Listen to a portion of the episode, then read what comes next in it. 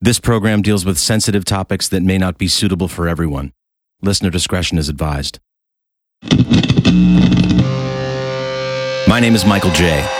From a very early age, music became the center of my world. But as my father always said, you don't choose music, it chooses you.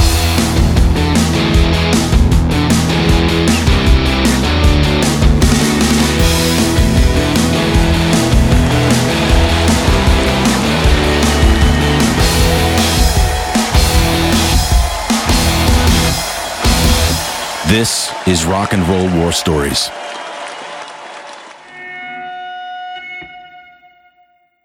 While this podcast doesn't really tell a linear story and will jump back and forth through time, it's actually best to start at the beginning. So I encourage you to go back and do that and start listening at episode one. Episode two Exploding Boy meets the Cowboys from Hell. Here we come. Reach for your gun. And you'd better listen well, my friend. You see, it's been slow down below. Aimed at you, we're the cowboys from hell. Pantera, Cowboys from Hell. In the mid 1990s, my band Exploding Boy was at a crossroads of sorts. Our original bassist, my childhood friend Anthony's girlfriend, was pregnant, and he made the decision to step up and become a father and get married. I won't smooth things over here by painting things with some kind of golden brush. It was a stressful time for all of us, especially Anthony. All three of us were barely in our mid 20s, and for Jason and I, this was a crisis for which neither of us had a playbook to refer to. We had recently recommitted to the band and were toying with the idea of either relocating or trying to find a national booking agency to put us on the road on more of a full time or semi full time basis. I can't really speak for Anthony, but I assume that he felt like he wasn't given much of a choice in as far as his future with the band went. I know we didn't push him out per se, but I also know that we didn't exactly make him feel like he had much support moving forward. His future with the band that we had all started together when we were barely 16 years old was suddenly shrouded in doubt. I can't imagine the fear and uncertainty that he must have felt at the time. Not standing by him or supporting him at that time in our lives is still one of the things that I'm most ashamed of and still most regret to this day.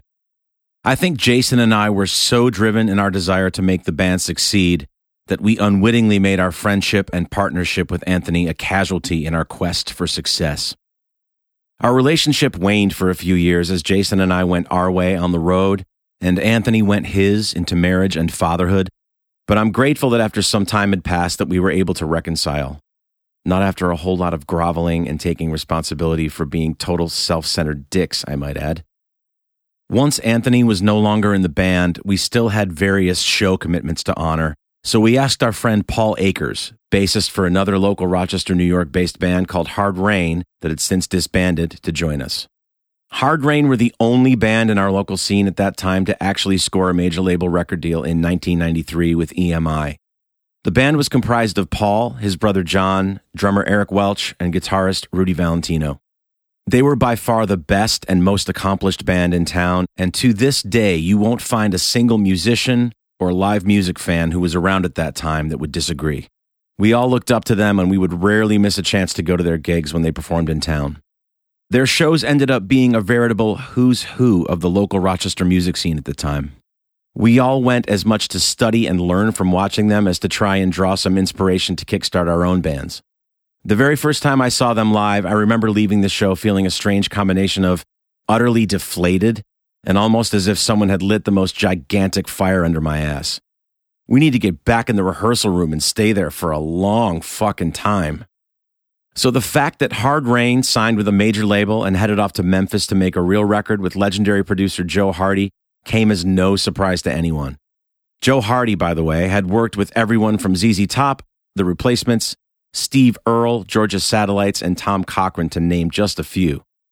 Sadly, EMI chose never to release the record, as was the unfortunate case with many, many bands back then, and Hard Rain became another casualty of the cutthroat music business.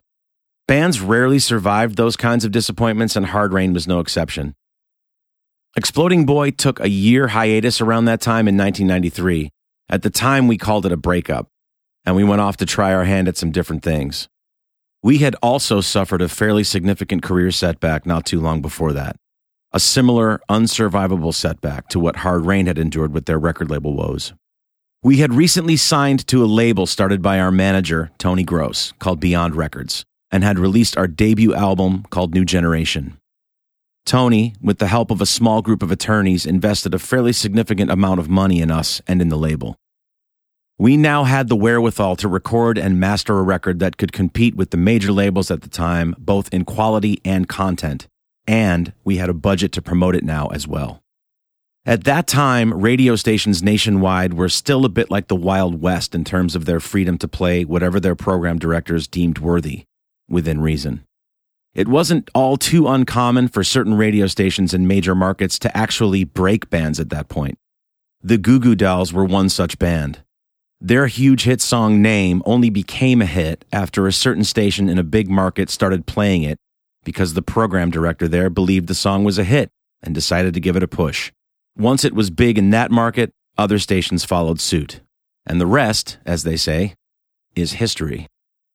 I'm still not sure exactly how it happened, but we found ourselves the toast of our hometown for about a six month period when two major rock stations in Rochester began playing our first single, a song called Charity on a trial basis. As legend has it, the phones lit up immediately, and pretty soon we had the number one requested song at both stations during the day and at night.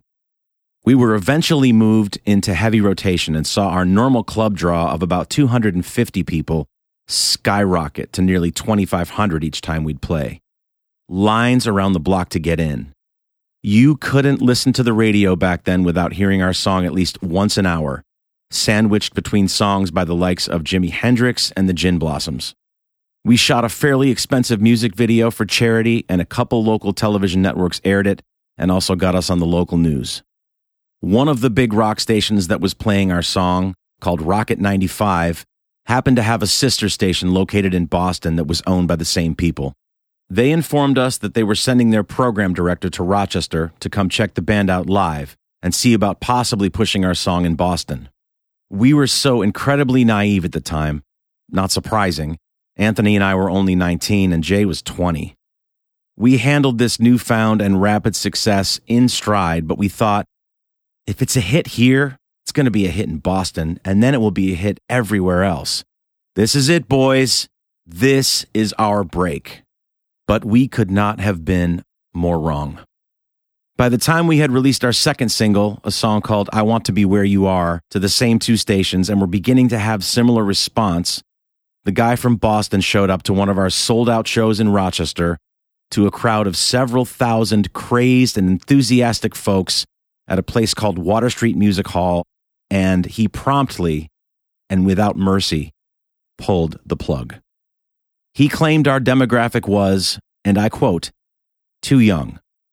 This goes to show you how completely different the climate was back then. You would never hear that today. We found out later that apparently that same guy took pleasure in shitting on the careers of a few other bands and artists over the years as well. Fucker. All the wind was knocked out of our sails, and we scrambled to get our footing and to figure out what was next for the band. Washed up at 19. We completely lost our musical direction and our relationships with one another suffered as well. We had been together for nearly seven years at that point, and many cracks had begun to emerge in our foundation, and we crumbled under the weight. Anthony and Jay went off and formed a band called Cream Engine, which leaned heavily in a blues rock type of direction, and I continued writing songs and started playing solo acoustic shows. I'll give you one guess who was at odds with who. Just me being a dick again. It was around this time that Hard Rain, also struggling to forge a path forward, reached out to me with an offer to join their band as a fifth member on guitar and backing vocals. I jumped at the chance, as this was the equivalent of being asked to join one of my favorite bands. I can't overstate how honored and grateful I was at the time. Every member of Hard Rain sang, and they were incredible musicians, all of them ranging from quite a few years to many years older than me. The truth is, I'm still living on things that I learned from my brief tenure with them.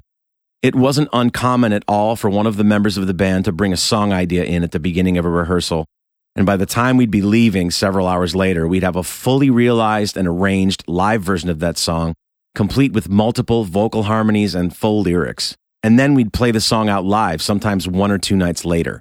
This was completely different for me as Exploding Boy never worked that quickly. We would sometimes painstakingly hammer through things for months on end in our rehearsal room to find our parts and for me to finish lyrics on just a single song. Being witness to this insane level of creativity was mind blowing to me. On top of that, Hard Rain guitarist Rudy Valentino and I would plan separate guitar rehearsals, where he and I would get together outside of the band to work out guitar parts for both existing songs and new songs. We'd always make sure to be playing complementary things and not getting in each other's way like guitar players can sometimes do. Unless we were doubling a heavy guitar riff to give it extra emphasis and power, our general rule of thumb was if you're playing low parts, I'll play high parts, and vice versa. I was used to being the only guitarist in a three piece rock band, so this was a brand new thing for me, but I learned so much about arranging parts and playing only what was necessary for the song from Rudy. There was no room for showing off. The band and the songs came first. Musicianship was always important to a point, but only in so much as it served what each song needed. Sadly, I only lasted about six months in that band as the pull to be a lead singer again and to rejoin Exploding Boy became too great a thing to ignore for me. And also, sadly, Hard Rain didn't really last that much longer after that either. Things for all of us had unfortunately run their course. So, asking Paul from Hard Rain to be an Exploding Boy as our new bassist after Anthony's departure seemed kind of like a natural thing to us. After all, we were all close friends and we shared common musical interests, so he agreed right away. We ended up signing with a local booking agency to do gigs both as an original act and our alter ego cover band, which was incidentally a 90s tribute act called Strictly Alternative. During that time, we played some rather special gigs, including a supermarket opening during which there was a bagging contest during our break. That happened. We played acoustically between the housewares and frozen food aisle. And no, I'm not kidding. There was also the infamous midnight blacklight bowling gig. Our stage was set up spanning two lanes of a bowling alley down at the end where the pins were. Mind you, the lanes on either side of the stage were fully open and people were actually bowling on them. There were no stage lights. We were shrouded in the strange haze of darkness and black lights surrounding us, sort of like a twisted neon hellscape. No one, and I mean no one applauded at the ends of songs. They just kept bowling.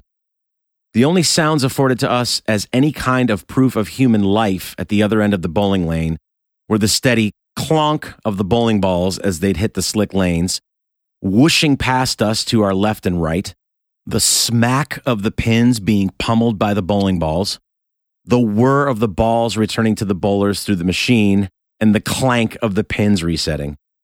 Somehow we managed to maintain our sense of humor through it all. After a year or more of these types of gigs, Jason and I began to set our sights on places and horizons outside of our hometown of Rochester. We ended up deciding to relocate the band to Northern Virginia, just outside of Washington, D.C., because Jay's girlfriend at the time had gotten into med school at GW. We saw it as a centrally located hub for our touring venture. And, being in a larger city, while serving as a challenge, also might provide bigger opportunities as far as we were concerned. Since Paul had a wife and children in Rochester and no desire to relocate or go on the road, he graciously bowed out. And we added two new members to the group that were also interested in getting out of town and getting on the road. A guy named Jim Ralston joined us on guitar and vocals. He was a strong singer and also a strong guitarist, so he would offer me not only support in the vocal department, but would allow me to put my guitar down on occasion and properly front the band. Jim also owned a box van, which would become our trusty steed as we attached a hitch and trailer to it for our new venture. Our friend Joel Hurlbert from another local band called Officer Friendly would join us on bass and backing vocals, and we would set out on several years' worth of adventures and misadventures as Exploding Boy version 3.0. We signed with a semi national booking agency called Cellar Door Entertainment, who began booking us in all places from New York to Florida and as far west as Mississippi and Alabama. We would go on to play roughly 250 or more shows per year for three years, which would incidentally be the final three years of Exploding Boy's existence. The only catch with signing with the Cellar Door agency would be that we'd need to learn roughly four hours worth of cover songs. We would be booked on a circuit of clubs that the agency handled, where we would be the sole entertainment for the night. In many cases, we'd do mini residencies lasting multiple nights and sometimes multiple weeks on end in certain places. They were not signing us as an original act, but they did agree to shop us around for the occasional opening slot for national touring acts as they saw fit. As it turned out, we would only end up doing two of those types of shows in the course of three years. Once opening for the band Brother Cane at the House of Blues in Myrtle Beach, South Carolina, and a second time at an amphitheater in Richmond, Virginia, opening for Jackyl, Pat Travers, and Cheap Trick. In early January of 1998, we were booked to play at a venue in Newport News, Virginia, which, as luck would have it, was attached to a five star Omni hotel. It was an extremely rare occasion where each band member ever got his own hotel room, let alone any type of privacy. But on this occasion, the venue did just that. Most of the time, we were put up in dingy and often rundown places owned by the venues, classified as the band house. Often, these band houses were shitty duplexes, just offsite, or in the case of a club called Dirty Harry's in Key West, Florida, two rooms with blacked out windows directly above a strip club. We always knew when it was time to start prepping for our show each night, when we felt the floor start rumbling with music from downstairs, and the faint sounds of, All right, guys, put your hands together for Danny. More on that in future episodes. Most of the time, if we had a hotel, it would be all four band members in one room with two queen beds. We'd all flip coins to see who would sleep with who, and then who would get to sleep above the covers and who would sleep under. And yes, that was definitely a thing we did. Glamorous on all sides. I can't recall the name of the venue in Newport News, and an exhaustive Google search has left me with nothing also. But I do recall the feeling of getting my own five star accommodations for the evening. Fantastic. The club was down a spiral staircase from the lobby towards the back of the hotel. There was a separate dedicated entrance at the back as well. It was basically a glorified dance club with a large stage stuck smack in the middle of the place, with a decent amount of production and a huge rectangular bar off to the left and a huge multi tiered dance floor. We played a lot of clubs like that back then that would book rock bands for two one hour sets with an hour break in the middle and nothing but pounding club music before, during the break, and after. It made no sense to us back then, and it still makes no sense to me now as I'm sitting here writing this. Without fail, the dance floor would be packed just prior to the start of our set, and people would then part like the Red Sea and leave the dance floor when we started. It's like they couldn't get far enough away from the stage and those dirty musicians. Then the dance floor would become crowded again as soon as we'd take a break, and the dance music would start up again. We played clubs like this everywhere back in the day, from Nashville to Virginia Beach, and it was always the exact same thing. On this particular night during our first set, we took notice of a group of about 10 to 15 guys who looked like a cross between bikers and roadies for a rock band come in and occupy a pretty decent amount of real estate at the far end of the bar off to our right. Among the group was one guy with an unmistakable pink goatee and long black curly hair. We quickly realized that it was none other than guitarist for Arlington, Texas heavy metal legends Pantera, Dimebag Darrell, his brother, drummer Vinnie Paul, and what appeared to be members of their road crew. We soon found out that Pantera was performing the following night at Hampton Coliseum in Hampton, Virginia with Anthrax. Note Pantera was formed in 1981 by the Abbott brothers, guitarist Dimebag Darrell, and drummer Vinnie Paul. They are credited with developing and popularizing the groove metal subgenre and for being part of the second wave of the thrash metal scene from the late 1980s to the early to mid 1990s. Regarded as one of the most successful and influential bands in heavy metal history, Pantera sold around 20 million records worldwide and has received four Grammy nominations. Joel, our bassist, was a huge Pantera fan and wasted no time on our break making a beeline over and striking up a conversation with Dimebag and Vinnie and the rest of their crew. Once they had been chatting for a while, Joel called the rest of us over and introductions were made all around. I remember being instantly taken with just how nice all these guys were straight away. I don't think we'd even said so much as hello before they were lining up shots of Crown Royal and passing them around to all of us. It turns out they had caught most of our first set and were highly complimentary, telling us that they all really enjoyed what they'd heard so far and were looking forward to hearing more. Over the course of the next hour, we all had several more shots of Crown, and I'm not sure whether Joel asked Pantera if they wanted to get up and jam with us on our second set or whether Pantera asked us if we wanted them to get up and jam with us, but the answer on all fronts was a resounding fuck yes. By this time, the club was in full swing, and a number of people who were clearly Pantera fans and friends began to show up as well. It's pretty well known that Pantera owned their own strip club in Texas. And by this time, more than a few women who looked like they might be strippers or exotic dancers or what's the proper term even? Anyway, some women had shown up and they started taking shots of Crown, courtesy of Pantera, right along with us. We briefly discussed what we would play and decided on enough songs that would cover just about an hour. Tush by ZZ Top, fittingly enough, and Plush by Stone Temple Pilots were just a couple of them, and it basically turned into a rotating cast of players. I'd sing a song, one of Pantera's road crew would sing one, Jay would play drums, Vinnie would play drums, and so on. I owned a 1973 Gibson Les Paul Gold Top that I had out with me at that time. When Dimebag saw it, his eyes lit up and he said, I want to play that. I had no problem with this. I was also using a custom built 100 watt three channel guitar amp built by a guy named John Now in Rochester, New York, through a 4x12 Marshall cabinet. This also seemed to be to Dimebag's liking immediately.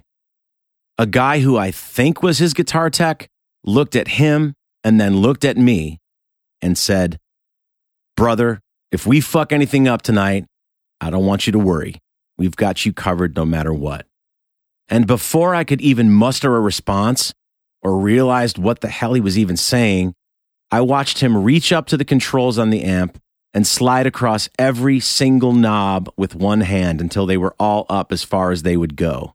In less than a split second after this guy had done this, Dimebag unleashed a barrage of blistering, punishing notes out into the club through my rig, which had never been pushed even close to this level, and our set was on. Unlike previous times in our experience in clubs like this, the dance floor was now packed with people, all freaking out and losing their minds at the crazed, manic, impromptu jam session that had just broken out. Most of it was a complete blur to me outside of a few moments, which I remember incredibly vividly. And once it was over, we found ourselves back over at the bar with Vinnie, Dime, and their crew guys, who were all smiles, profusely thanking us for allowing them to crash our night. We didn't care one bit. The entire room felt like it was just going off from that point forward in a way that I had never seen prior to that and still haven't seen since. More shots of Crown followed, of course, and more, and more. I'm not really sure just how many we all had until the last one made its way to me. I remember standing next to Dimebag, who was seated just to my left. He handed me a shot and I just knew that I had reached my limit about three to four shots earlier. So I looked him in the eyes and said, Man, thank you so much. I think I'm done. And I will never forget this. It was almost like something out of a movie where all the music stops and there's a giant sound of a needle scratching across a record and all time slows down to slow motion. This intimidating looking man with the pink goatee, this heavy metal god, who had been sweet and jovial toward me all night, gave me a death stare and a devilish grin as he handed me back the shot that I had just tried to put down. He touched my shoulder and said slowly and firmly, as if my very life depended on it, Drink it. And I'm sure by this point in my drunken stupor, I said something along the lines of, Uh, yes, sir, Mr. Dimebag, sir. Whatever you say. For obvious reasons, the next bit of time is kind of a blur. I remember making my way up to my hotel room at some point, accompanied by our guitarist Jim, who incidentally was a single guy at the time and who was now with one of the aforementioned women in attendance who may or may not have been a stripper or dancer or something else, allegedly. She and he both followed me into my room because I was having trouble walking or even seeing straight at that point. And I remember vaguely Jim just trying to kind of take care of me. I must have been in pretty bad shape because all of this was pretty uncharacteristic behavior for Jim. I laid down on one of the beds and the room began to spin before I even closed my eyes. The girl that was with Jim was a bit of a wild card and a spitfire, and clearly looking to either cause as much of a scene as possible or to try to be funny or to stir up some shit or something. Because the last thing I remember is her jumping onto the bed and standing over me, waving a feather boa in my face, saying, Don't get sick! Don't get sick! And then just laughing hysterically at me. And that is the last thing I remember until waking up, still completely drunk in all my stage clothes, what seemed like only a few hours later. We had been so consumed and taken with the level of partying the night before that we hadn't packed up any of our gear. I wouldn't have been able to pack it even if I'd tried. I was still all set up and plugged in on the stage downstairs. We all were. Thankfully, sometime during the chaos of the previous evening, Jason, always our unofficial tour manager, had the presence of mind to clear with the club manager for us to tear it all down and load it all out in the morning. He was assured that it would be locked up and safe for the night. And it was. As I made my way down from the lobby, down the spiral staircase to where the club was, I had a brief moment where I nearly vomited, which would have been really bad for me, but much, much more unfortunate and unpleasant for all the wealthy folks who had stayed the night at the Omni and who were now busy starting their morning eating breakfast at the little restaurant at the bottom of the stairs just outside the doors to the club. Thankfully, I stifled things just long enough to make it to the bathroom inside the venue before I got horribly sick. This would happen several more times. We managed to get all the gear packed and loaded and headed off to a nearby Shoney's restaurant for their famous all you can eat breakfast buffet, a thing we took advantage of often at that point on the road because we usually had very little money. I'm remembering a very specific day where we were particularly short of cash when Jason finished calculating our budget for that given week and announced, Well, guys, we can each get something from McDonald's dollar menu today, and we can all get fries too. True story. I was unable to eat or even smell food. I retreated to the back seat of our van and I laid there sweating and shaking for God knows how long with one of the very worst hangovers I've ever had in my life. No other gig that Exploding Boy would play from that point forward would ever have quite as much impact as that one did. I was saddened years later at the news of Dimebag's death in 2004. A young, obsessed fan shot and killed him and three other people during a show by his band Damageplan. The tragedy took place on the evening of December 8th at the Alrosa Villa nightclub in Columbus, Ohio. The 25 year old shooter was killed by a Columbus police officer minutes after the violence erupted. The fan was reportedly upset that Pantera had broken up and supposedly blamed Dimebag for the band's split. Eerily, the deaths came on the 24th anniversary of the murder of John Lennon. Dimebag's brother Vinnie would pass away years later suddenly in June 2018 at age 54 from severe coronary artery disease and a disease of the heart muscle called dilated cardiomyopathy. That night remains the most rock and roll experience of my entire life. Vinny, Dime, and their whole crew were nothing but kind, sweet, complimentary, and really cool to us when they didn't have to be. I felt like they viewed us as peers. They didn't see us as any different or any lower than they were on the totem pole, and for that I will be forever grateful. Rest in peace, Vinnie and Dime, and thank you for the incredible memory and for the story that I got to tell here for the first time.